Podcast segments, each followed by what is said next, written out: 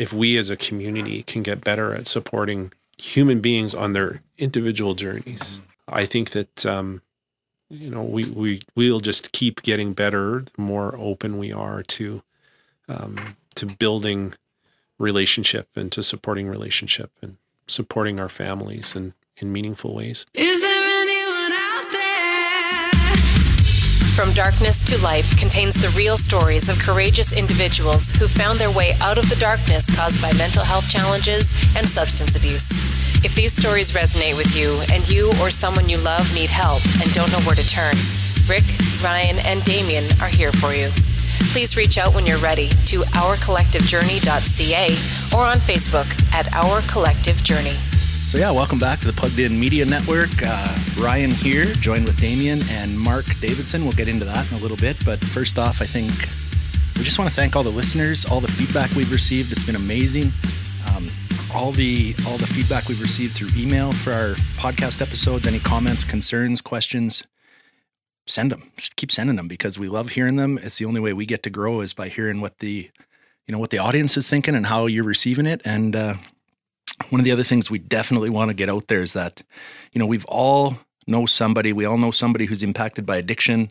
The mental health repercussions that are associated to that addiction, or other kinds of trauma in somebody's life, and uh, the problem can often seem way too big to solve but you can make a difference and the way that you can make that difference is supporting you know ocj by supporting us you're supporting your community maybe your neighbor some of your friends could even be a family member you know that is experiencing some of these issues. And oh it's a heavy topic but we know that um, we have our donation page up on our website. It's in the menu. It's throughout the website. Look for the little open hands icon and uh, keep donating to ocj because every donation every dollar matters and that enables us to keep doing what we're doing. And I don't know about you, Damo, but I know our phones are blowing up off the hook and our emails and people are reaching out.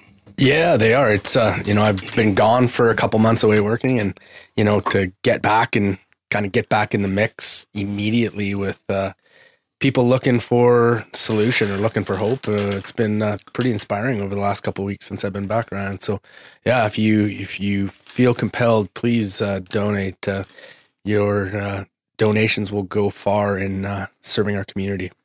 Absolutely. Every donation, you know, we can we can make a difference. You can help us make a difference, and uh, what we're doing is is saving lives. We've had feedback before that you know we've we've touched people's lives and changed them in a way that um, people with lived experience can do so often. And every donation, like I said, helps helps us keep pushing forward and gets more boots on the ground when people are reaching out. So take that and head to the website, ourcollectivejourney.ca. And with that, we're going to open up this episode with our guest, one of our friends, Mr. Mark Davidson. Welcome, Hey. man. Oh, thank you. It's good to be here. Yeah, absolutely. You know, Mark is the, anybody who doesn't know, Mark's the superintendent of SD 76 here in Medicine Hat. I think, what, five years or something you've been? Yeah, Super- just a little over five. That's wild, man. Goes fast. Yeah, yeah. And I was reading your bio before and all the different uh, levels of education you've been in Mm-hmm. is quite impressive. Yeah, I've worked all over the place. Yeah. It's funny. Hey, I, I started, came out of university, wanted to be a high school social studies teacher, and then spent nine years in elementary school before I ever made it to a high school. I think the only grade I haven't taught something in is is uh, grade eight. Okay. Grade eight's a different animal. you know, you need a special kind of personality. To, Yeah, yeah. For grade eight, I can remember. Well, not really. I wasn't there a whole lot, so I don't really remember what that animal looks like. But I know what I was doing instead of grade eight, so I can relate to what you're saying. maybe, yeah, absolutely. There's a lot going on when you're in grade eight. Yeah, totally. So we definitely appreciate you coming in, sitting down, and uh, sharing some of your journey with us and the importance of the, you know, mental health and addiction and how that's impacted your life and. You know, that's one of the things about this platform is let's get these stories out there. Let's show everybody, and we talk about it all the time, right? Changing the face of addiction to recovery and mental health to to to hope, and you know, sh- shining a different light on it. And by telling these stories, we help to do that. We help erase that stigma, open the door for the next person to share their story or to reach out for help. And you know, in my opinion, that's the only way to start chipping away at stigma and you know, knocking down one more obstacle for people to get help. Absolutely. Yeah. So why don't you uh, give us a little background on yourself, man? I know da- Damien and I were talking before this, and you know we don't know a whole lot about you. We know what we've read in your bio, Yeah. and we know from just some conversations. But I'm super pumped to have you here too. Yeah. Well, I'm, I'm I'm glad to be here. Where do you want to start? like, You tell us. okay. well, uh, I'm uh, I'm 52 years old, so born in, in 1968, and uh, my mother was uh, was 18 years old when I was born, and my father was 33. Uh, she needed to actually go to court to get emancipated to to marry my No my dad. Um, was born in, I was born in Edmonton, but uh, spent the first couple of years of my life in a community called, uh, hmm, uh, lost the name. We were just talking about the mine that I worked in before. That's not the name. Uh, a Cantung, the Canada Tungsten Mining Corporation Village Wow. uh, and uh, that was a tiny little community. Uh, I think you could get in uh, during only certain seasons. Otherwise, it was helicopter in and out, and a little one-room schoolhouse kind of a deal. And um, we moved a lot. Uh, my dad would get into trouble, probably with coworkers, sometimes with the law. I'm sure that kind of thing. Mine too. Yeah. so uh, we moved uh, a fair amount um, from from there to oh, Grande Cache and back up north and Vancouver Island, Vancouver, then up north in Saskatchewan, just all over uh, the place. And of course, when you're little, you don't always know why you're moving, but we just we moved a lot. Yeah. Yeah, and my mom was, you know, like young. I people talk like lots of people my age. Hey, they they love the Beatles. Lots of people just love the Beatles. Right. Doesn't matter. I got this Beatles aversion thing because she played it non-stop. You think when she had me, when she got married, she was a kid. Yeah. 17 years old. And the Beatles were all the thing. And so, yeah, no, I I I, I can't do the Beatles, but um I'm with you. I don't. I don't do the Beatles either. yeah, Yeah. yeah, no, I just uh, I can't get there. Although on occasion, you know, a song will come up and I catch myself enjoying it more than I want to let myself. Right. What I mean, but, uh, yeah. that's kind of the deal. That's awesome. Yeah. So they were. I mean, there was such a pretty amazing age difference between between those two, and uh, you know, I think she married uh, him in order to escape sort of being poor in a life that was hard and challenging, and he held out the promise of of um, being a working person and uh, and um, and was kind to her and and all of those things initially, and she didn't. I don't think realize that that um, that what she was getting into was life with someone who was was really struggling with addictions and mental Mhm. health challenges, and was also a pretty uh, aggressive, uh, abusive person physically and emotionally. So Yeah. her road for the 11 plus years they were married was that was a hard hard road for her For sure. mm-hmm. Yeah, I can tell. you know, in in my story and Damien's story, we've all experienced that. You talked about uh, initially your mom didn't know herself into, and man, can I ever relate to that? Because we're all, you know, when we're living that addictive lifestyle, we're all so good at wearing those masks and sure only showing you the cards we want you to see, right? yeah sure Yeah, that's Yeah. such a huge piece in mo- most people's stories mm-hmm. at some point. Mm-hmm. Yeah, Yeah. crazy.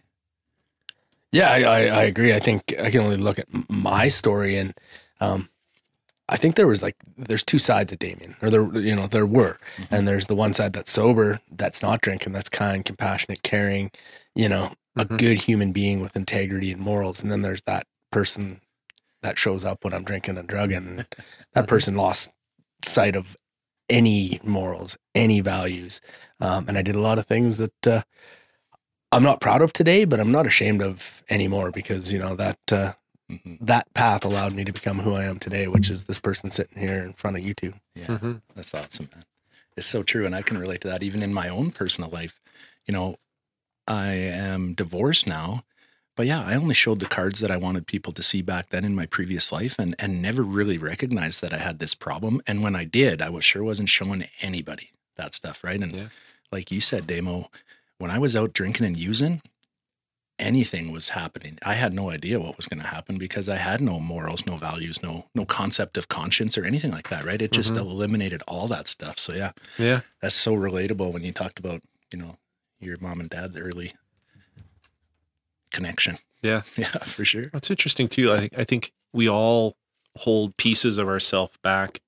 There's the parts you share with your with your wife or your partner. There's the parts you share with your coworkers. There's right. You, Yeah. You you do that.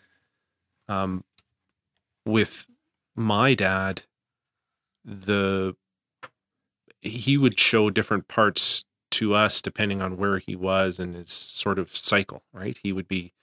I don't think he was ever sober when I was a kid um, but he would be more or less troubled or desperate or something, right? There were times when it was calmer, and then there were times when it was just insane to live in that house. But I don't know. I- don't know what people outside the house saw all the time. Um, there were times I don't think my mom saw the face he would show me Mhm. right?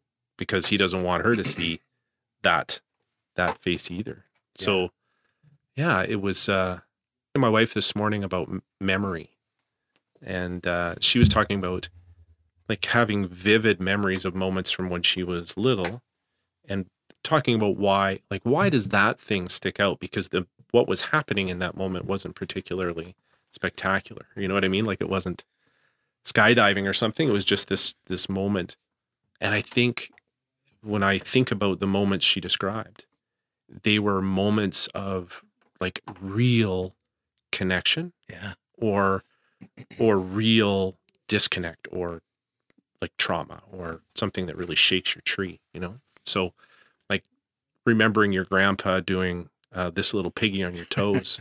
Why do you remember that? Because he probably did it, as she said, 10 times or more.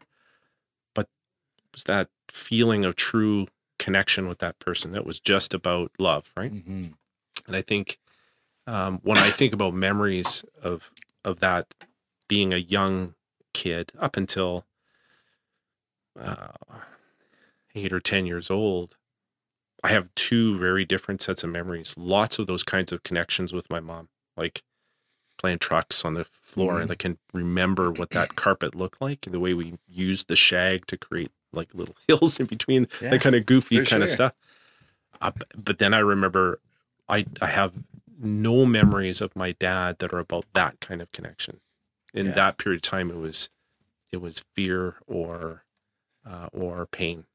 And you come home from school and take a look around the house, and depending on the state of the living room, depending on the state of the kitchen, what stuff he had laying around, and I, I could if I could get out of the house and go play with someone until until the street lights went out, or Yeah. if I could uh, get to my room and get quiet, that was the goal For sure. because yeah it was uh strange now eventually we got to a place where i have real memories of him that are that are about love and connection but it took Mhm. 30 years Yeah. to get there Yeah. And that's, I, that's I have the exact, not exact, but I have very similar um, experiences in my life where there was a period where I don't, I didn't remember any good Yeah. from my childhood, you know? yeah Um, and I chose to focus on, you know, the negative and, and the anger that that instilled in me. And, and there's been a certain point over the last seven years where through whatever I've done to heal myself, these memories of good from my mother and my father start to come back mm-hmm. and I accept them. And it is, it's, it's weird. Like you said, there's, there's certain ones that stick out, but the, the further I go along this journey of being a dad now, more memories are coming back. And it's like, huh, you know, it wasn't all bad. Yeah. you know, it was, there was some good. And when I Yeah. really truly look at it, I am exactly like my father. You know, I sit like him, I hold my hands like him, I have a receding hairline like he did. Yeah. And I'm not ashamed of that anymore because my dad was a survivor and did a lot of things to get sober and to become a pretty good dude. And I also have those character traits, Yeah. right you know? and how blessed are well both of you guys how blessed are your kids that they get to have you now yeah. that they get to start uh, building those memories and, and maybe go through life without having that space where they're blocked and then you have to go back and retrieve them or or go through a forgiveness journey to get there or forgive yourself to get there right like Yeah, and it's funny. Like I took a parenting course in January, and like I've I got sober, then I had kids. So my kids have never seen me drunk, but my kids have seen frustration. They've seen anger. You know, not violence like I saw as a kid, but you know, I I have this perfectionism piece where I want to do it perfect. You know, I don't want them to suffer. And this facilitator of the course is like, get over yourself. You're gonna fuck your kids up. You know, Yeah. it, it doesn't matter what you do. They're too complex of beings for you not to fuck them up in some way. So Yeah. just be with them. And it's like, oh man, that's a lot of pressure just laid off me. But then I'm like, ah, w- how am I fucking them up? Like, you know, like what am I doing? So it's it, just understanding that I think, it, you know, if they see me risking and see me being vulnerable and see me struggling at times, that gives them permission to model the same, right? Like Mhm. my dad struggled, my dad cried, you know, I, uh, Mhm. that's what I strive to do for them today. And Mhm. I think Oh, we're winning. Oh, absolutely. oh yeah you are Totally. Uh, my kids see the same things right Yeah. frustrated moments or sad or or anger or self-doubt or all of those things they that's being human i think the maybe the big lesson they get from watching all of us flawed humans work through life is that well perseverance and stubbornness and always returning and Yeah. Yeah. Those are good lessons to see and live and And do you think our dads like they weren't they weren't ever given this option, I don't think. Like my dad wasn't ever given an option to feel his emotions and to to be vulnerable. It was like mm-hmm. you're a provider, rub some dirt on it, be Mhm. tough, and if you can't be tough, drink over it. Yeah. Yeah. yeah. And that's that's the piece when I hear you say that, that's how I relate. You know, my dad was I think we Rick and I joke about this all the time. We may have all had the same fathers. I don't know. Yeah. But you know what? It's relatable. But that piece that you just said, Damo, was huge because yeah, I look back on my dad's story and he likely didn't have the chance that we have today. You know, he was the man's man. He was brought up in that generation by, you know, a previous generation's man's man and this and that, right? And it's huge to be able to sit down with three dudes today and talk about this stuff because this would never have happened 50 years ago or whatever with our dads, right? absolutely Yeah. my dad was born in, in 1935 um, and later in our journey um, he came out as being uh, homosexual or bisexual gay Yeah. he wasn't even sure then because he had sort of stepped on himself uh, for how long Right. and how long did society step on him? If you're born in 1935 in Edmonton and you're starting to figure out your sexuality and it doesn't fit what it's supposed to be in 1953, 1956, 2021. what do we know that people what do we know that people do? What do we know that the young people that we care for in our schools do when they feel like their family or their society or their peers won't accept them? They start to Mhm. self-medicate, right? Yeah. And he his journey in the years before he married my mom, you know, he'd he'd um, he'd bought and sold a bowling alley. He'd toured all over, um, calling square dance and singing in sort of bluegrass kind of bands, Yeah. and, and that kind of stuff. He he had um, been in a wicked um, car accident, driving drunk, killed um, passenger in the vehicle. So you think of the think of the pain.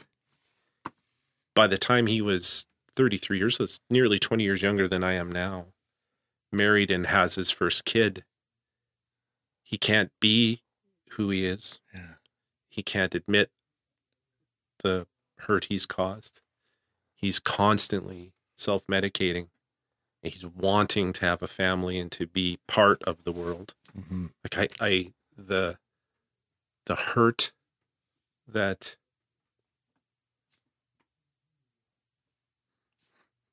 Yeah. Yeah, for sure. Absolutely, man. And one of the big things we always talk about in here when we share these stories, right, is that we're not we're not trying to assign blame to anyone. We're just talking hard truths and the way things were. And, Yeah. and you know, I look back on my parents' life and they did the best they could at that time with what they had and the tools they knew. hmm Yeah, and it's not about I had shitty parents. It's not about that. No. It- It's about recognizing and learning and being open and honest and talking about these things now so that, you know, maybe the cycles that we grew up in ends today. Mhm. Those types of things, right? Yeah. And it's just, yeah, these conversations, man, are a must have, I Mm. think. And I can safely say, like, I wouldn't be who I am right now Yeah. if it wouldn't have been for exactly how I was raised. Mhm. You know, everything I am, I owe to my mother and my father because that that allowed me to have empathy and compassion and to have anger that fuels me and to be determined and everything, right? And to be able to sit here and I, I feel you, you know, like this emotion about understanding what our parents went through Mhm. To do the best they could, which was to bring up three pretty good dudes, like Yeah. you know, like uh, that are leaders of self and leaders of our community. But it's because of those experiences, you know. Yeah. That's that's why I remember those little nuances, like you talk about the three little or the the little pigs on the toes or the cars, right? It's Yeah. because of those experiences. Um, not nobody ever taught me anything. I experienced things, Mhm. some painful, some joyful, but Mm. all of it perfect. hmm Yeah, that's a great uh, a great way to look at it. There are things I would do differently. Um, I think obviously there are things if if you could go back and have a, a an easier ride at some points, you might make that choice. Yeah. But we're not given that, and so to live in regret, uh, I think it robs you of enjoying where you are today. And people don't get all of you right if you're stuck thinking about things you wished were different and and, Totally. uh, yeah. we talk about that lots living in the past and how that keeps us stuck and especially when you're in active addiction that's one of the biggest things is never being present in the moment right it's either thinking about all the what ifs that happened in the past or i should have done this and then Mm. Everything that's maybe going to happen in the future and that keeps us stuck in today and it's you know by being present right now in this room with you guys it gives us a chance to gives me a chance anyway to start recognizing some of my own stuff listening to you guys talk about Yeah. different memories coming back right Yeah. i i instantly have been taken back now when you were talking about your dad, Mark, about when my dad passed and how angry I was and how much I thought I hated him. Yeah. And now just listening to you guys share your stories about that, it starts to reframe it for me, right? And these little memories of caring and loving start coming back, not Mhm. always just the fear and the terror and the violence and the alcohol. And Yeah. it's huge. Yeah. Wow. Whoa, man, it's liberating, right? Yeah, yeah. Yeah. It's amazing. You know, I talk about this with some of my friends that, you know, shed a little light on that part of my story is, you know, in 2006 when my dad rolled his truck and passed away and I was right behind him. Um, you know, I I didn't deal with it properly and 5 minutes before he rolled his truck, he phoned me. And I back in the days when you had the truck mounted phone on Mm. the dash, right? So I remember seeing the time it was 622 and I thought, fuck that. I'll talk to that asshole tomorrow. And I pushed ignore. Yeah. And then when he we cleaned up the accident site and we found his watch and the glass was broke, it was 624 on the when his hands on his watch were frozen or bent, right? So I carried that forever. I I carried guilt over not answering that phone call, but hmm. I also carried hate and anger towards him for leaving us like that.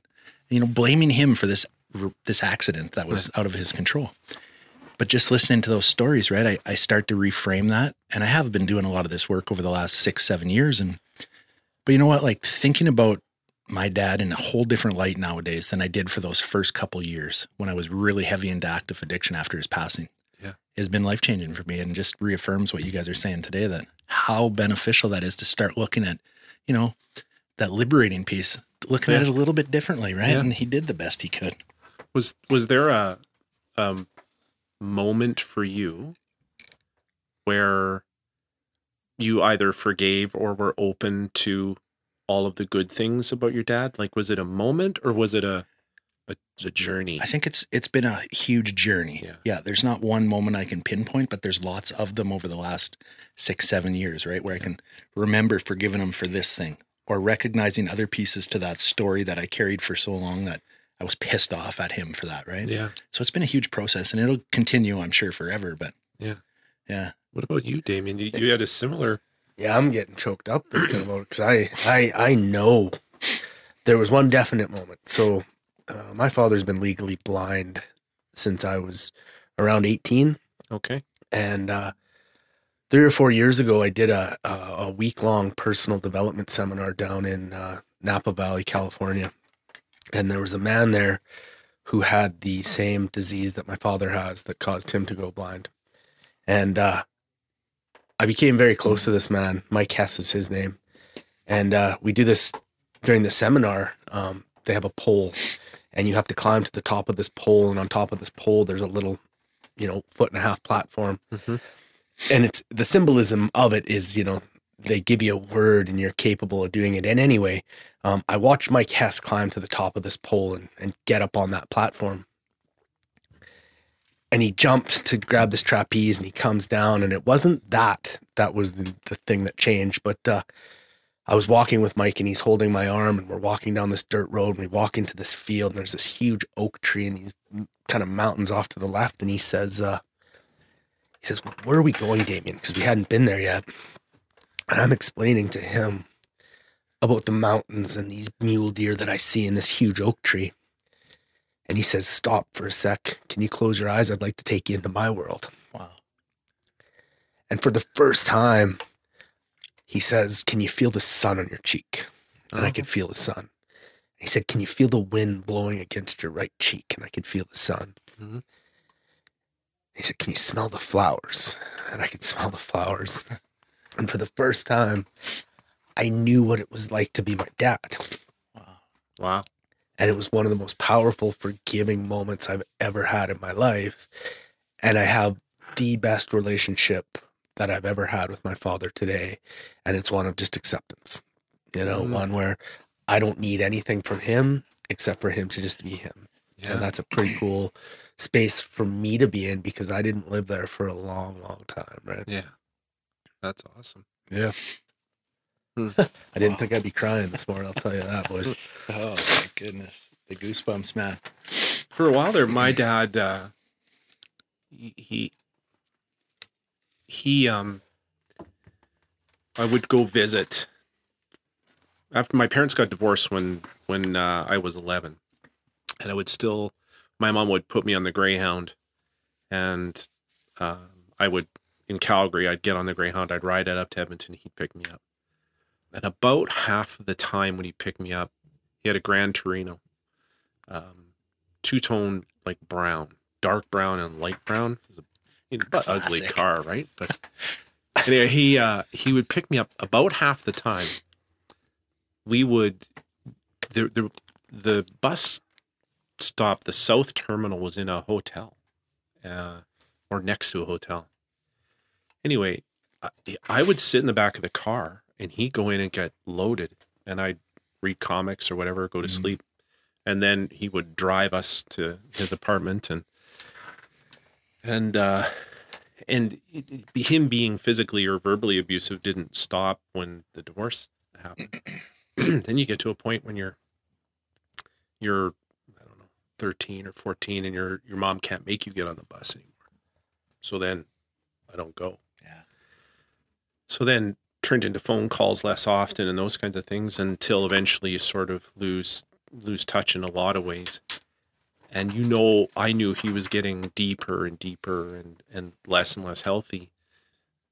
I got married in my my first marriage in 1992, and uh, he came to the to the uh, wedding, and um, brought a, a friend of his, and I think it was a, a like a partner, young young guy, uh, but they were obviously just like they they really needed what they couldn't get in this town. They didn't know Mhm. where to connect and stuff, so they weren't there for long, and they were gone. And then over the course of uh, the years that followed, he would uh, he would call and ask for money, and uh, and I would send it. And then eventually one day, my my uh, wife at the time says, like, I don't know if you're helping by sending him money. So I the next time he called, I said, look, I'll I'll, uh, I'll send you Safeway gift cards or something, but I'm not sending you money anymore. F you Yeah. just you piece of shit. every had every name he could, right? Hung up the phone. That'd be like ninety three. And I didn't hear from him again until my daughter was born in 98. And uh, when she was born, I called my aunt, uh, who lived in Sherwood Park at the time, and I said, if you could let dad know he's a grandpa. And so she put a sign up at the Boyle Street Mission, said, Tom Davidson, call your son, you're a grandfather. And so he called collect. Um, he, uh, I said, come visit.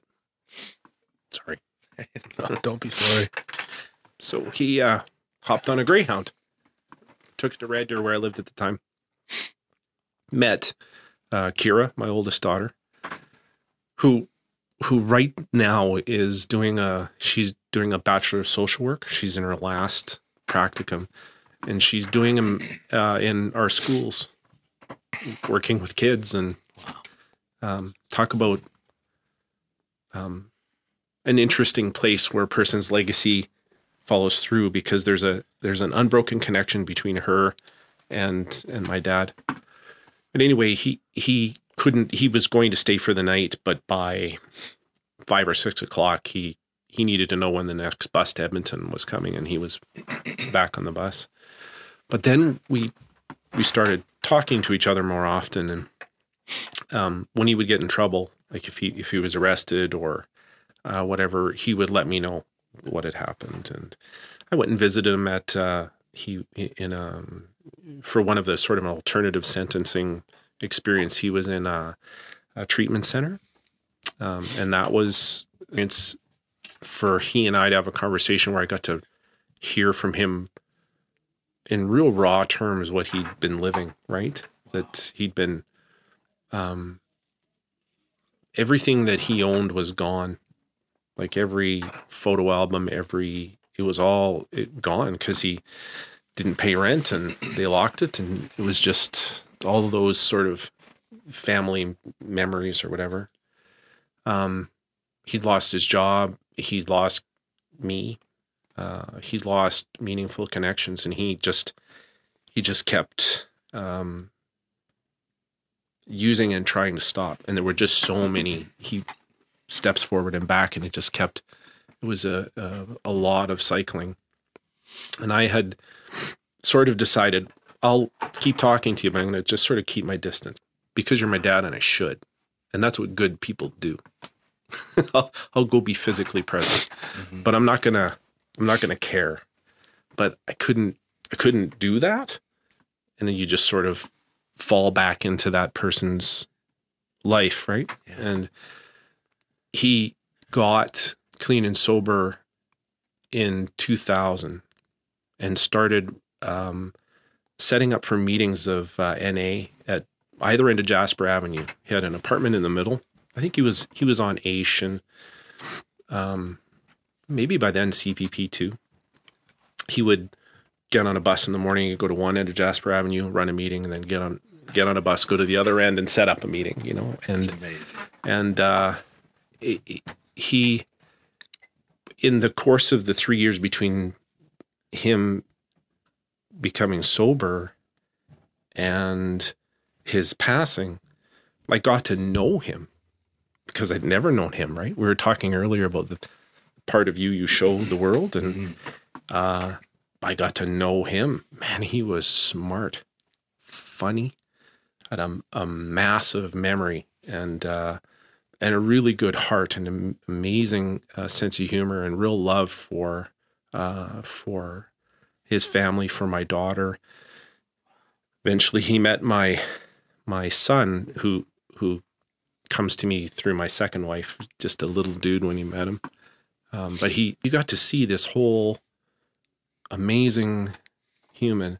That part of that part of that journey for him um, through NA was a conversation with me about forgiveness. And I don't know, you know, when you're little, you parents make you mad, you go in your room, I'm never gonna talk to them again. I'm so mad. You're packing a suitcase to Instantly, I'm out run of away here. to the end Yeah. of the block. Screw you, I'm gone. well, I, I carried this sort of version of that myself. You, I cannot forgive that kind of stuff. And you left scars on my body. I cannot forgive that. I'll never will.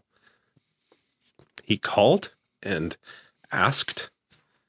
And there wasn't even a hesitation. It just, yeah, I love you. So, how did that, how did that happen? And that process for him when he healed, all these people got to see all of him. How do you not love and forgive someone who's giving themselves to you in that way? It's amazing. So the gift that I earned um, from that is uh, understanding what forgiveness means in creating space for relationships to come back to heal. And the gift that he gave me how much he taught me in those three years all, for all the years i thought he had nothing to give for all that i learned from him through his courage and his willingness to to seek forgiveness and to not get stuck in feeling like he wasn't worthy. His his funeral, I tell you, it was uh he um by the time we had reconnected, he had um, um contracted HIV had um hepatitis and all kinds of problems with sharing needles and so on. And he he said to me, um, um, that, you know, he felt like going and helping set up the meetings and so on allowed him to help people because there were people coming to those meetings who had helped him when he was in the middle of his challenges, you know. The funeral, this little church in downtown Edmonton, it was standing room packed with people. And it was all walks of life right?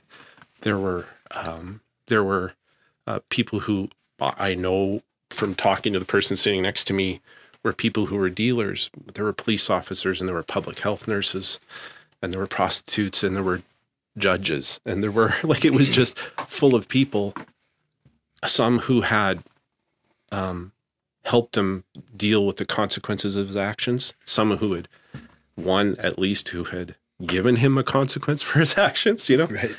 And all of those people saw the value in him and were there in that moment. What that tells me that that person who didn't didn't get to that place of sobriety until so late in his life was always worthy of the love that he was receiving in that moment, right? What had I withheld when I was a young man? And how lucky am I, him, am I that he gave me the chance to stop withholding or to give it back, you know? It's Pretty cool. It's a cool journey. Yeah, that's uh Wow. it is um forgiveness to me is an action. You know, it's it's something that you know, I people would always tell me forgive yourself. You know, forgive yourself. But theoretically I can do that, but I have to take I had to take action in my life and one day it just came, right? And mm-hmm. kind of like your father, I think being an alcoholic and an addict, I was the last one to recognize that I had worth. You know? And the loved ones around me who, you know, they they're supposed to love you, feel worthy. Yeah. Um you kind of tune that out, you know, and and for me, they're the ones that I hurt the most. But what it was was everybody seen greatness in me well before I ever seen it in myself. Yeah. Kind of similar to your father, right? And Yeah. and it it is it uh, it's a pretty cool journey when you can just be your authentic self, Mhm. Free of that thing that was my solution for such a long time, which was the drugs and the alcohol, and just be me. Yeah. Yeah, Yeah. I said uh, it, you're, that fills my heart hearing about your father. Good. Wow. I didn't think it would be this deep today. I've had goosebumps three or four times now, and I, and so many realizations for myself. Right, and we talk about forgiveness, and what a huge piece that is, not only to myself, but to let other people back in my life that I've had resentments towards 20, 30, 40 years. Right, and Yeah.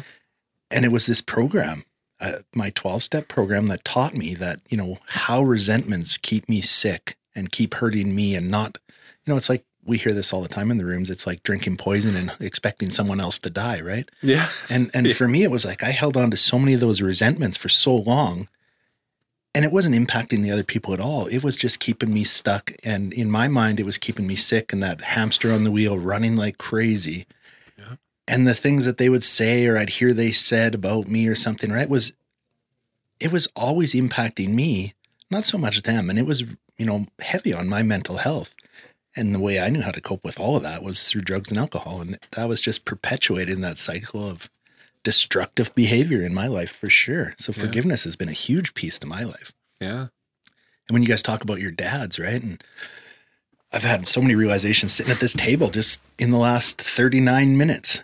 And and one of them is that if he was able to come through that door today, I would give him the biggest hug because I never got that moment at the end with him, right? I shared earlier how I pushed the ignore button on that phone and you know, in those years leading up to that, our relationship was usually we worked together in the oil and gas industry and it was usually, you know, either work related during the day or we were drinking and it was mm-hmm. booze fueled relationship and that's where our discussions were. I don't really remember having any true conversation about life experience or anything with him in the last probably the whole 33 years of my life until he passed and you know i would give anything today to be able to sit down with him and discuss my journey with him and discuss you know our experiences and listen to his journey because we never got that chance Mm-hmm. yeah. And to be able to hear you talk about your dad in those last three years of his life in sobriety or in recovery and be able to recognize, you know, all those experiences in his, his life took you to those three years and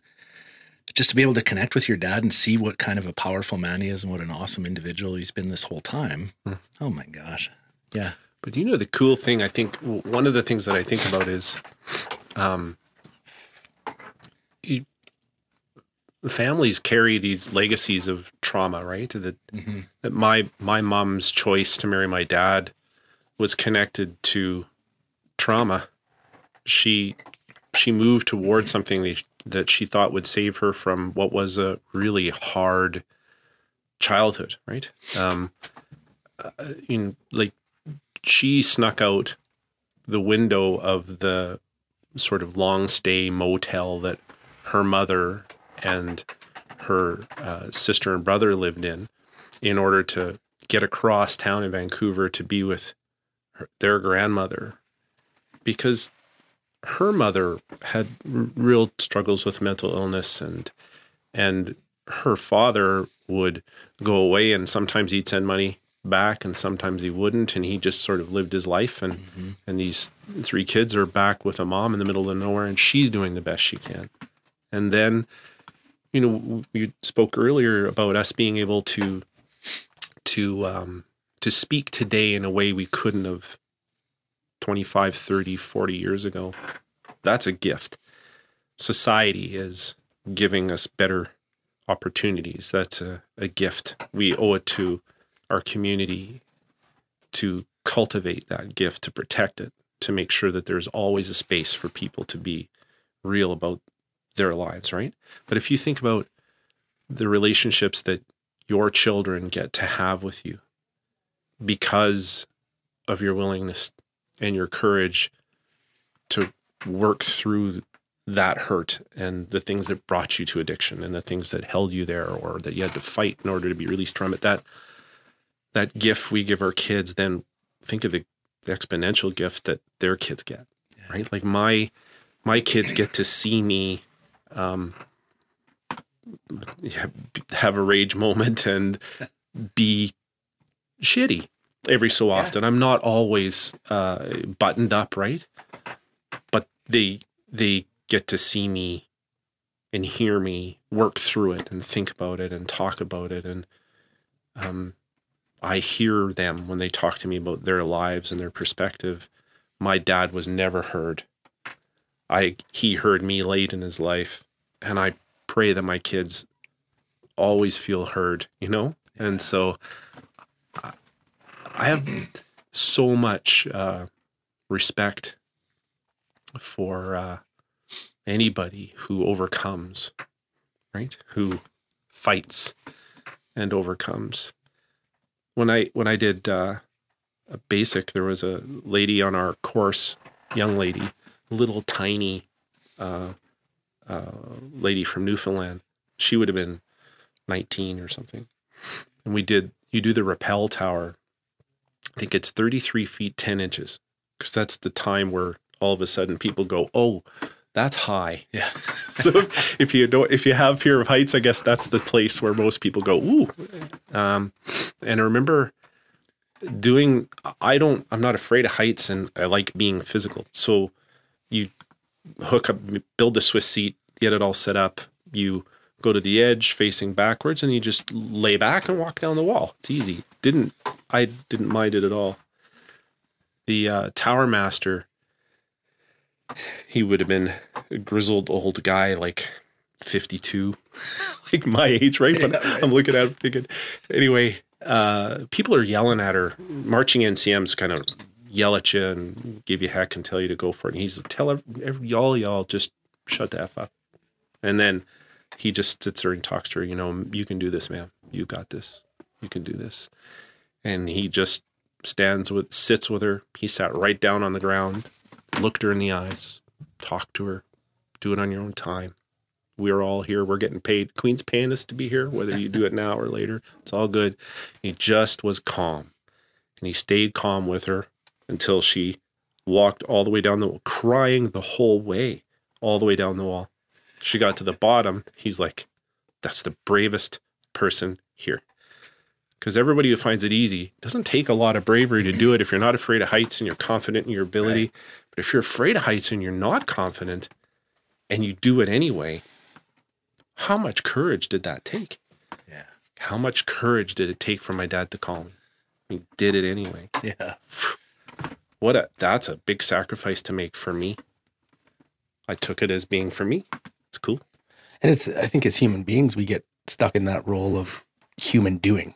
And what I heard you say was, you know, that, that 52 year old grizzled man was, he was being with, Yeah. you know, he was just with another human being, not attempting to rescue, not attempting to coach, allowing them to come up with their own solution and mm-hmm. do it themselves. Right. Mm-hmm.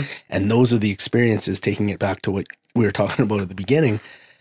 Those are the experiences that we remember as human beings. Mm-hmm. I don't remember when somebody rescued me and made it easy for me.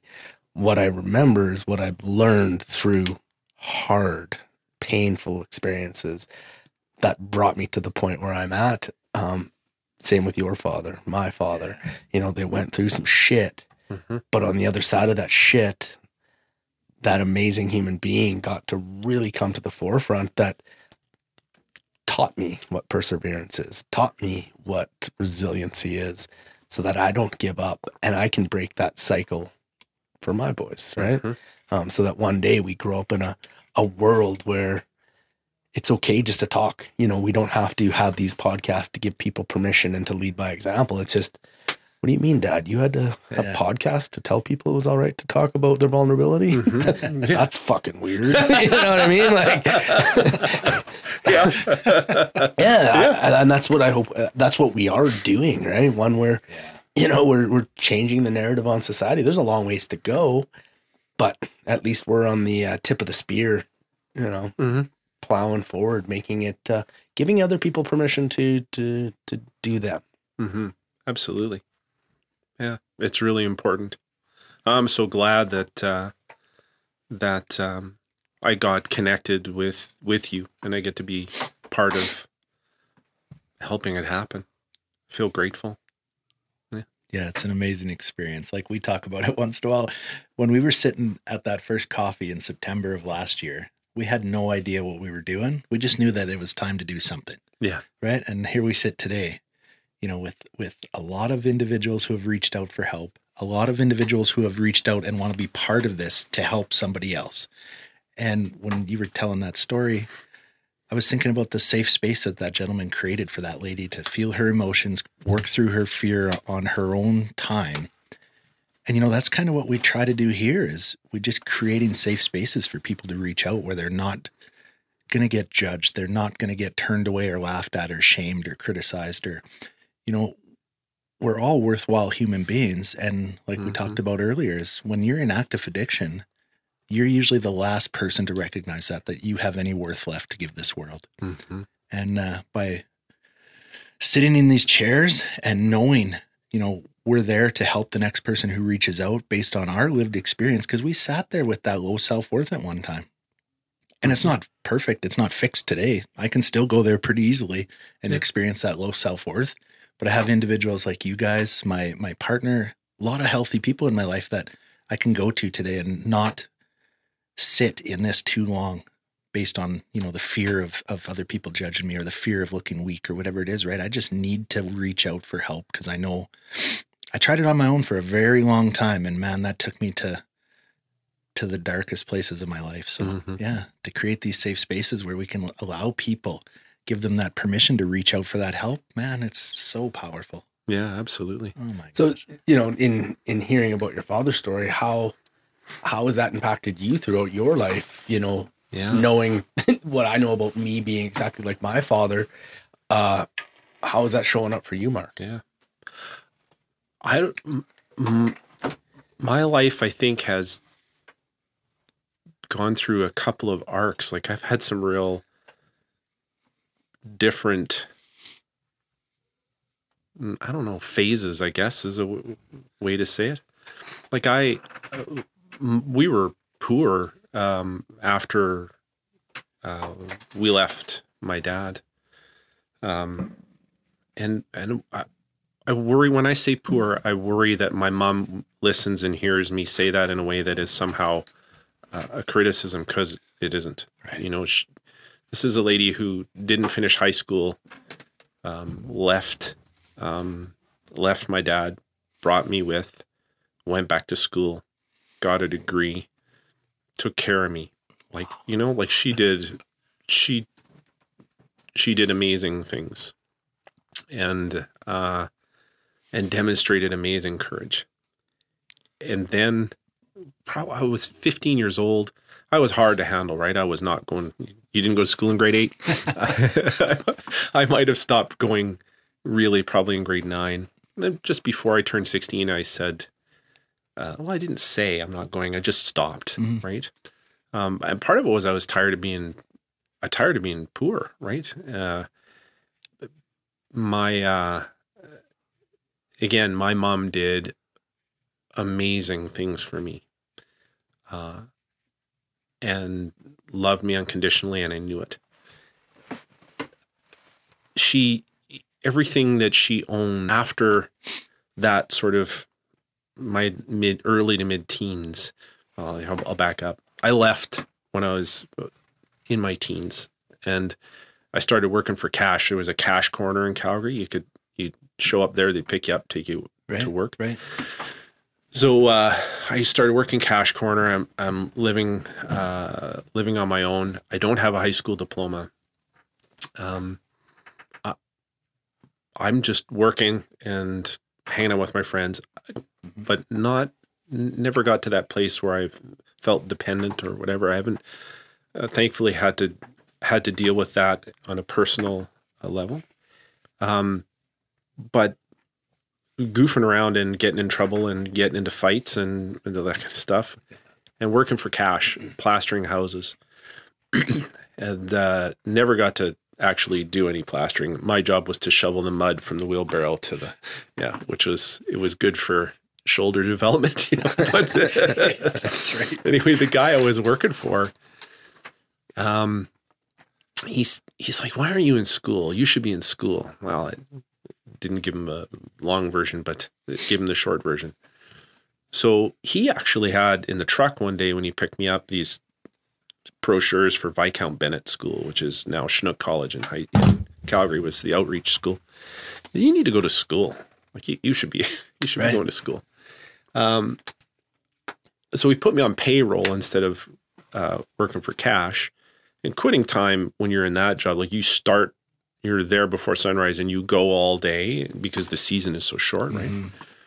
Uh, well, he would he would let me knock off in time to get to Chinook. Sometimes he'd take me, other times he'd put me on the bus. And so for that was the probably for about a year. That's how I I uh, sort of made my living and started going back to school um, and thinking, yeah, I can I could do something. This sort of having a plan mattered to me, and I think some people respond to that that really dysregulated kind of life by just sort of falling into that same thing. But for me, I'm like, mm, I I need a plan. Yeah.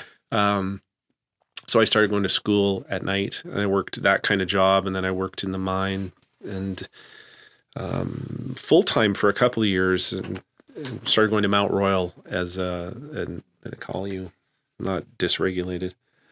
Anyway, a student not assigned to a faculty, um, and and I would I would take courses that I needed in order to get into the education program knowing that I could get in at 19 without a diploma as long as I'd taken all the right courses that I needed to do.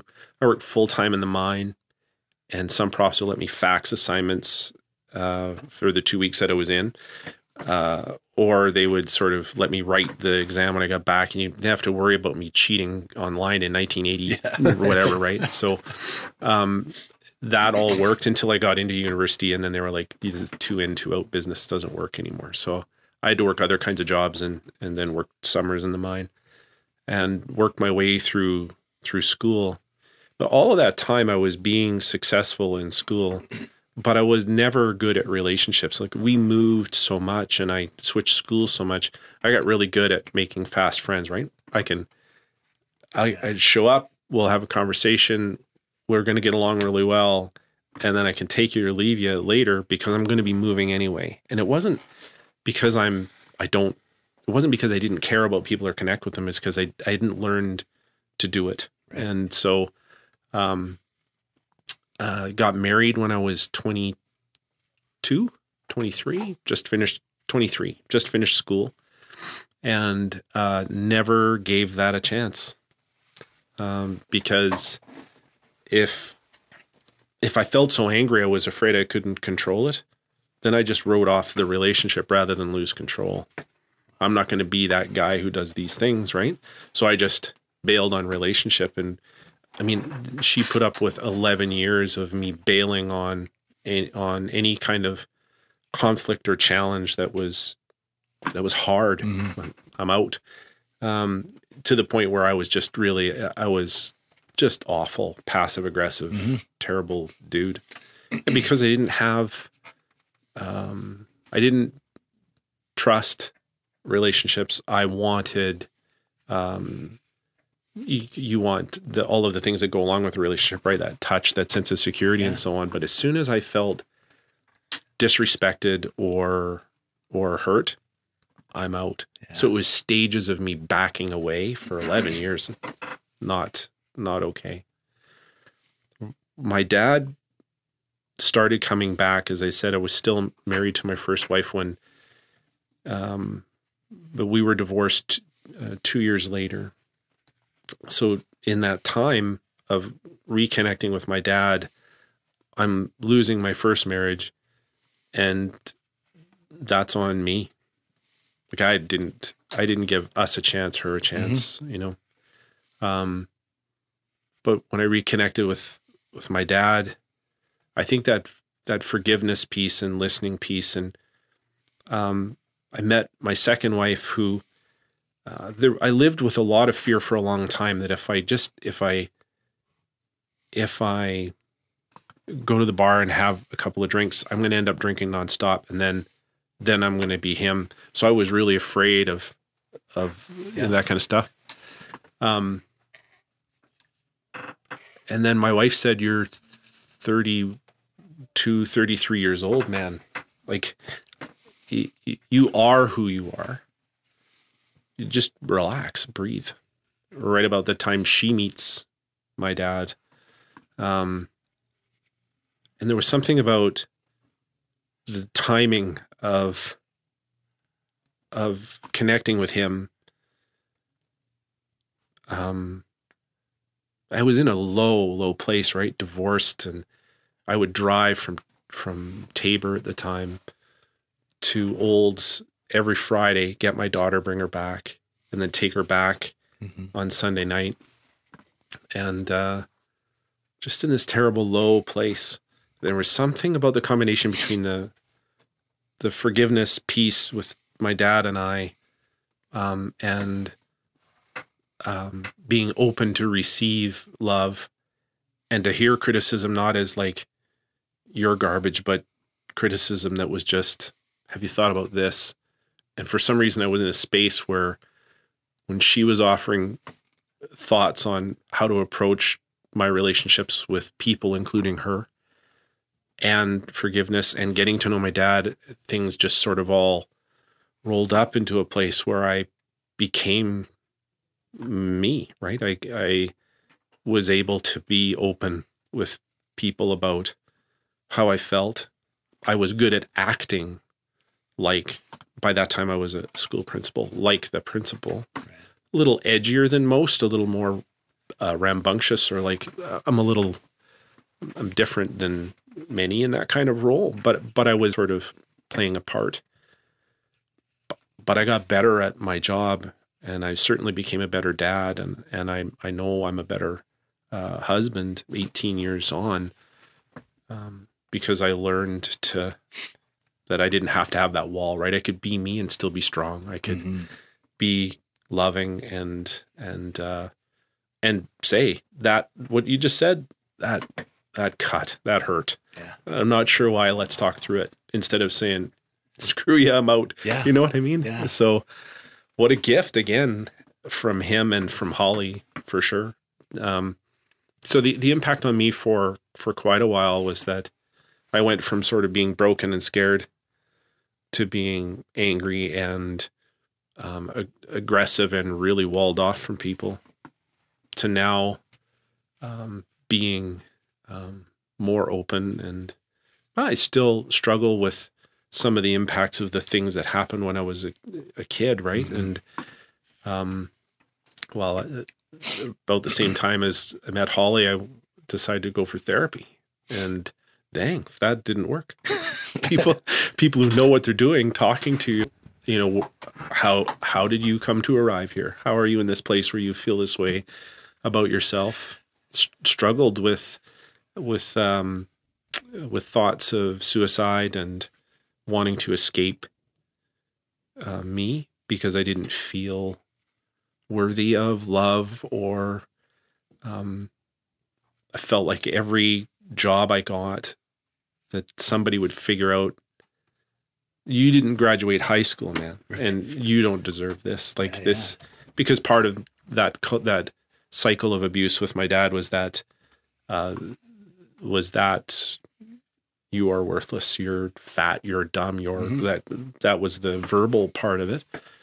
Um so i always struggle with that. Maybe i don't deserve this. Maybe this this nice life i have isn't mine. I stole it from someone or maybe this job that i have i don't deserve or like all of that stuff.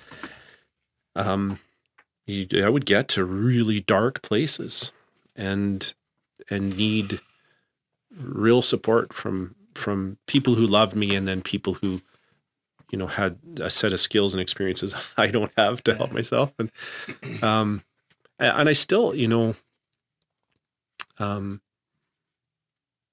notwithstanding being in a really good place with my with my in my life we all go through times where you just said right Rick you, you feel unworthy or you you're you're feeling down on yourself or whatever um i've been introduced to these tools right I, Yeah. i've i have shared my insecurities or my fears with my wife enough times to know that when i do it she doesn't disown me or look down on me. So there's a strength there that that i feel confident in.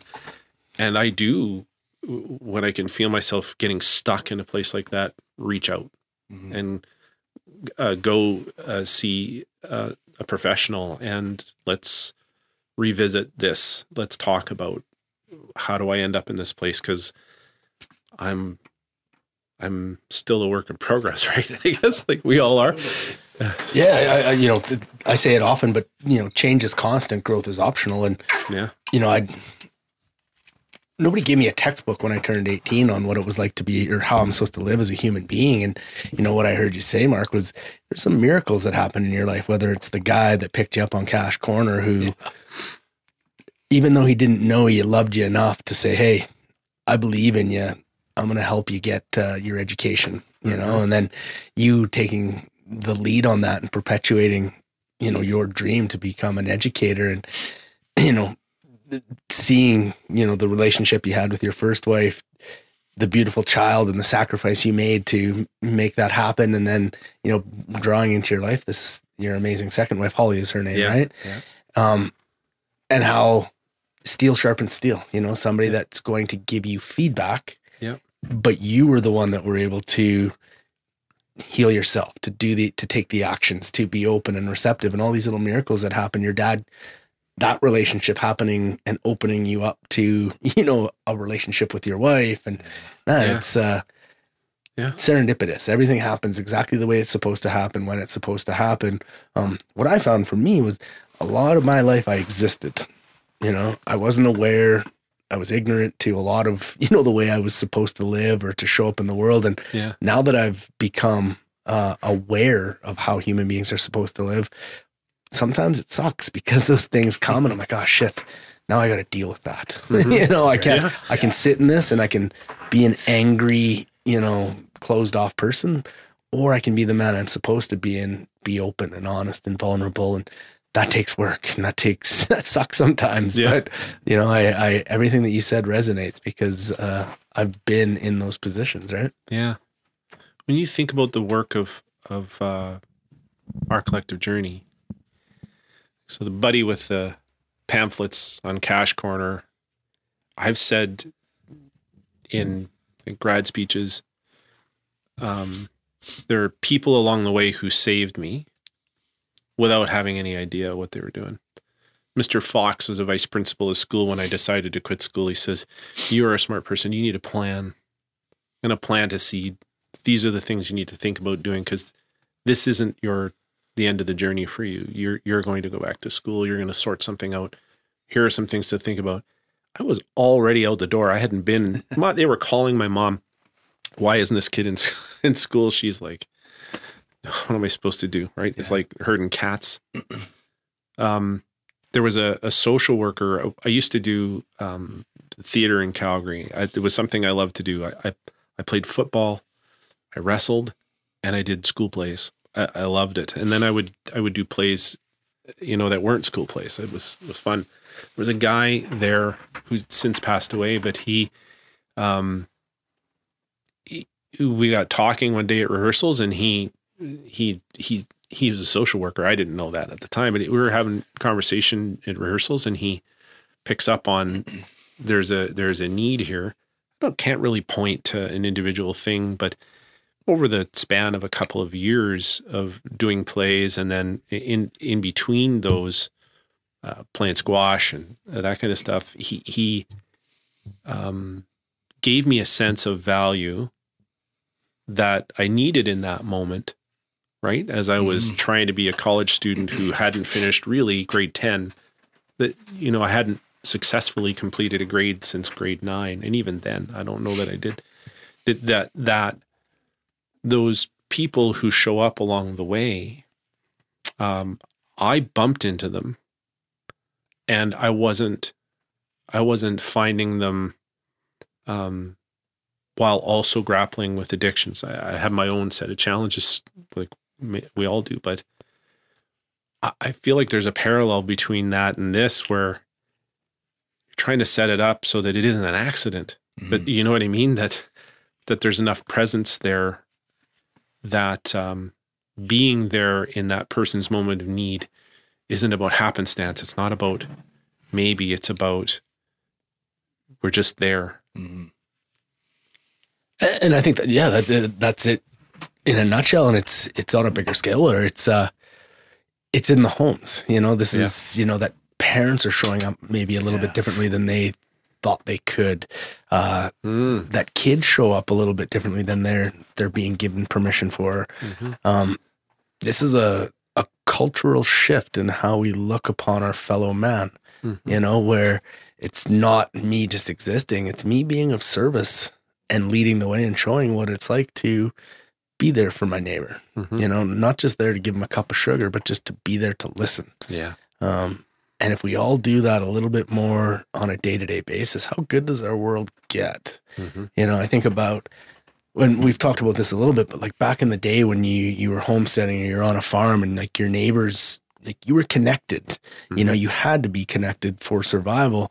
And I think in our society, we've become very disconnected because of technology, because of our phones, because of, you know, mm-hmm. just how we show up in the world that we don't give a fuck about one another like people used to. But I think this pandemic is causing people to really see the value in that human connection because when it's taken away, Yeah. you don't realize how much that mattered. So maybe when we get out of this, the how are you doings are going to mean a little bit more. And it's mm-hmm. not going to be that surface level social courtesy. It's going to be something of, I really care about you. What can I do for you today? Mhm. How can I be of service? And yeah, I think that's Yeah. what OCJ is. It's just us being us, Mhm. nothing more, nothing less, and just showing up in the world as our true, authentic selves. It's amazing. Yeah. No, I couldn't agree more. And and oh, I don't even know where to go with that. I mean, everything we're doing is done for a reason, right? We may not know the reason today. And like you were saying, Mark, you know, those people that crossed your paths, same thing that we're doing here, right? We may not be able to get to see the outcome of a lot of the things that we're doing, but we're planting seeds, right? Same as a lot of the individuals you came across, right? They're maybe not in your life today, but they planted those seeds that mm-hmm. helped get you to where you are today. And you know, I, I I can count on I can't count on all fingers and toes that I have, all the people that I've carried a message to, you know, that maybe turned away in that moment, but came back a year, two years later and said, Man, I remember sitting on the street corner, sitting in the jail cell and talking to you that day about that kind of, you know, recovery is possible or or just a little bit of hope. Yeah.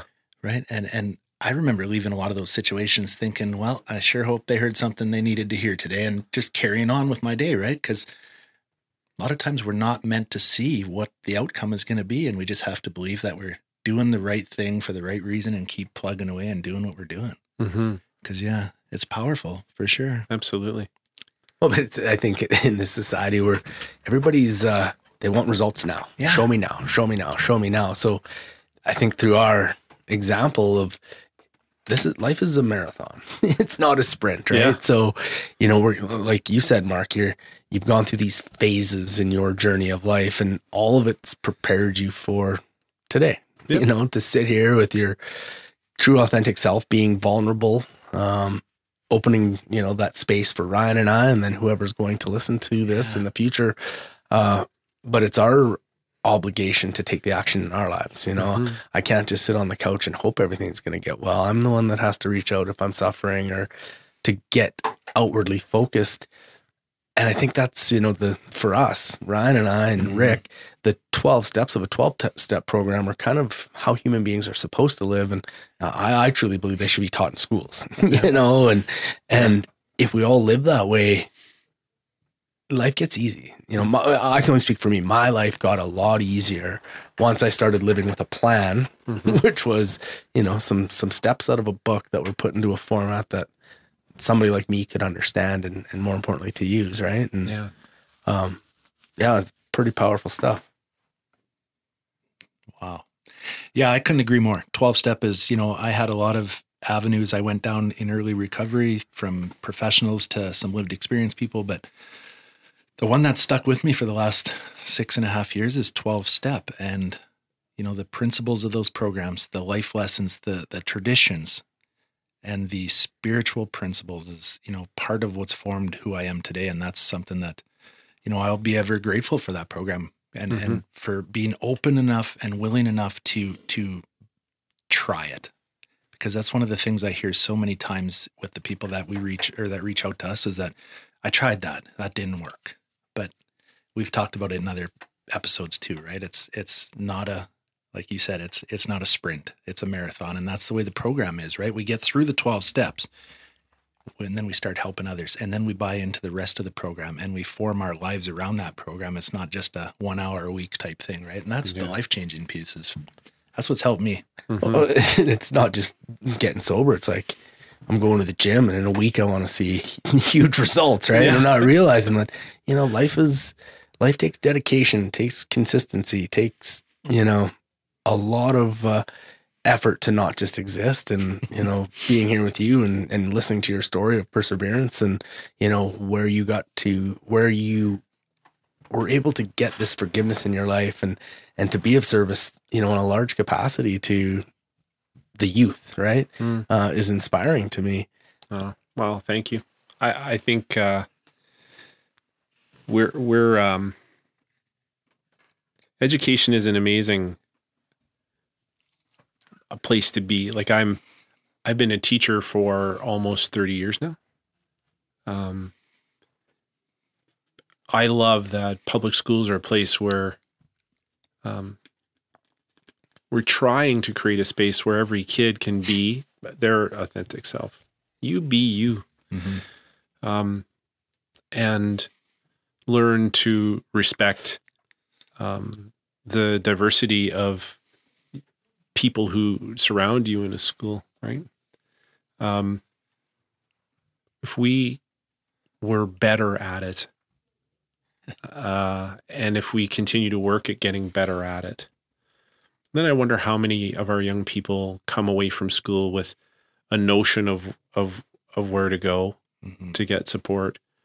Um, the notion that that our our flaws or our unique challenges don't mean that we are flawed or that we're broken, right? It just means that we have things that we need to um, we need to put in their place and sort out in, in order to live our full lives. I think uh, we work to build relationship with students and with families and to support them in taking that journey with their children you know i uh we've over the course of the last five years we've expanded dramatically the uh, amount of mental health supports we provide in our schools um, some of that through partnership with uh, Alberta Health Services and and others, um, CMHA, and, and uh, all of them valuable. Um, just never seems like there's enough, right? It, it's just, it's just that, um, you know, you think of the stories that we each have every day. Over seven thousand young people and another eight hundred plus employees walk into our schools in Medicine Public, and they all have their own story. And uh, it can be really hard for a system to slow down and see that individual's story. So, uh, how do we create the context where um, every kid knows where they can connect, knows that there's a place where their story is is um, is accepted with compassion and with care and um, we'll never be perfect, right? But we'll we'll sure try. Yeah, yeah. And and that's it i think there's uh we could be status quo and we could exist Mhm. or we can attempt to be better and look for solution to break that cycle and make it better for those kids coming up right Yeah. uh, it doesn't matter if they're in my home or they're the 7000 kids in the school district it takes leaders to come up with solution Mhm. right and you know what I, I read a an acronym today lead you know leave ego at the door Yeah. right? And it was like, man, that's it, you know. And it's not about me because it was about me for a long, long, long time. Sure. And when I leave my ego at the door and it's just about being of service, my life gets pretty good, and the universe has provided for me more than I could ever have wanted um, or dreamed of. But one caveat: I, I got to be of service. I got to come up with solutions for myself, for my family, for my community, for the world hmm you know and and how do we build leaders? At the end of the day that's i think what you're in the business of doing is building leaders hmm that chase their dreams that uh, foster each other's you know creativeness and uniqueness and don't drag each other down like the crabs in the buckets. And if we can do that with 7000 kids in medicine hat oh, Yeah. man we're in a pretty good spot right Absolutely. You know, sc- schools reflect the community they serve. Hey, Yeah. the the better we get as a community at supporting the families who send us their children, the better prepared our children will be. Because just like me, I, I would stay late to like show my age here again. I'd stay late to knock the chalk off the brushes because I didn't want to see him. Right. Um, when things were better in my life, when when we went through that change of phase and Holly became this strength and I learned tools, I became far better a friend to anybody and better at my job than I was before. If we as a community can get better at supporting human beings on their individual journeys, right? Just look at that person across the table or in the desk three rows over or whatever and and give them grace and be ready to support them when they ask for support. Um, it it's a lot about what you said earlier, Damien, about about being. It's not about doing a bunch of things. It's about being, and um, we have a lot of great people in our community who care about about the their neighbors and uh, and care about our kids and uh, I think that um, you know we we we'll just keep getting better the more open we are to um, to building relationship and to supporting relationship and supporting our families in in meaningful ways. Yeah, absolutely. And I think that's what OCJ is about. I think there's uh when leaders in whatever organization have been leading for a long time and you run into those obstacles and you know, I can imagine being a teacher, you get worn down at certain points. Mm-hmm. And it's the community or three dudes like Rick Ryan and I are like, how can we help? You know, where it's not you know, we know the answers, but maybe we can just build you up and help you get that fire lit back under you and then, you know, encourage and support that dream or that goal or whatever it is where, you know, I know in my business when you when you try and be that example, mm-hmm. people want to tear you down. Oh, it's mm. stupid, that's dumb. And after a while you just like you give up, right? And mm. I think as a community, when we have more people building each other up and like, great idea. Let's start doing it, right? Mm-hmm. And you're like, oh, okay, then then Yeah. what can we achieve together? And um, yeah, we're on. I think we're all of us are on a mission to be that catalyst of positive change um, for our community, and in turn, it just it fulfills me. My personal wealth, how I show up in the world, is a lot greater when I'm engaged in service. And uh, yeah, That's awesome. That's so good. Yeah. No, I can't. Uh, I can't even wrap this up. I've thought about three different times now. Well, that seems like a great spot to end today's episode, but it just keeps going, right? And we could sit here for hours and talk about this stuff because it's so needed. Absolutely. we always we always say ah, part two. Yeah, you know, like what, what we, we'll get to all that and this other cool stuff in part two. Yeah. Yeah, for sure. There you go. Anything uh, you want to leave us with today, Mark? Any anything you don't think we we touched on yet? That No, I I I've enjoyed uh, spending this time with you guys, and uh, and I love uh, I love what we're uh, I love what you're about. I love what we're trying to accomplish together, and uh, and uh, I think it's going to be a great journey. absolutely. Yeah. Damo. Yeah, no, I'm uh, I'm very grateful to have met you. You know, I've uh, I didn't have any idea of what this was going to be today, and I feel like there was some healing on my part. You Oh. know, that uh, I never saw coming. Um, maybe a renewed um, hunger to get back out there and start helping more people, and and to be in your life and to to grow a relationship with you because I think you're a very power, powerful man, Mark, and I look forward to. Uh, what this relationship and what this journey of life looks like uh, with you in it. So Thank you. I appreciate that. Awesome stuff. Yeah, and I I can personally say that that healing piece you talked about, Demo, I, I experienced a little bit of that myself today, and I know I'll take it with me out of this room today and sit and explore it later on and come to some more conclusions. And uh, that's the beauty of this is we're never done learning, right? Never done growing, never. And when we think we are done, that's you know when Yeah. we need to do a little bit more, probably. Absolutely. For sure. So with that, you know, one last thing I'd like to leave everyone with today is that uh, you know, that if you like what you're listening to and, and you're resonating with any of these messages, man, just tell one more friend. the more people that hear these stories of hope, the more chance there is that that one person who's out there who really needs to hear it today is going to hear it, right? It's not about numbers and it's not about subscriptions and it's about getting that message out there that people there's a safe space. It's it's okay to reach out for help. And uh you know there is there is light at the end of the tunnel. There is a different way to live and uh you're not alone. That's the biggest thing I think um if you are listening to this from darkness to life, give us a rating on any of the streaming services you listen to this. You know, that's another way to get this message out there. Leave a review so that people can can see what this is about and how it's helped you. And uh, just share, share these stories, share our social media, just share the message because it can't get out there far enough. I don't think. Yeah. So with that, the end. Yeah, brought to you from the Plugged In Media Network. Thanks, Dave. Yeah. Thanks, Rob. Thanks, everybody. Thank you, Mark, for uh, for being here. Awesome stuff, guys. Awesome. Thanks, guys. From Darkness to Life is an Our Collective Journey podcast.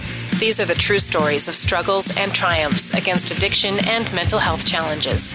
If these stories resonate with you and you or someone you love need help and don't know where to turn, Rick, Ryan, and Damien are here for you. Contact Our Collective Journey on Facebook at Our Collective Journey or on the web at ourcollectivejourney.ca. Hosted by Poncho Parker, produced by Rob Pape, engineered, edited, and directed by Dave Cruikshank. From Darkness to Life is a plugged in media network exclusive. Check out this and our other great podcasts at piemedianetwork.com. Thank you for listening.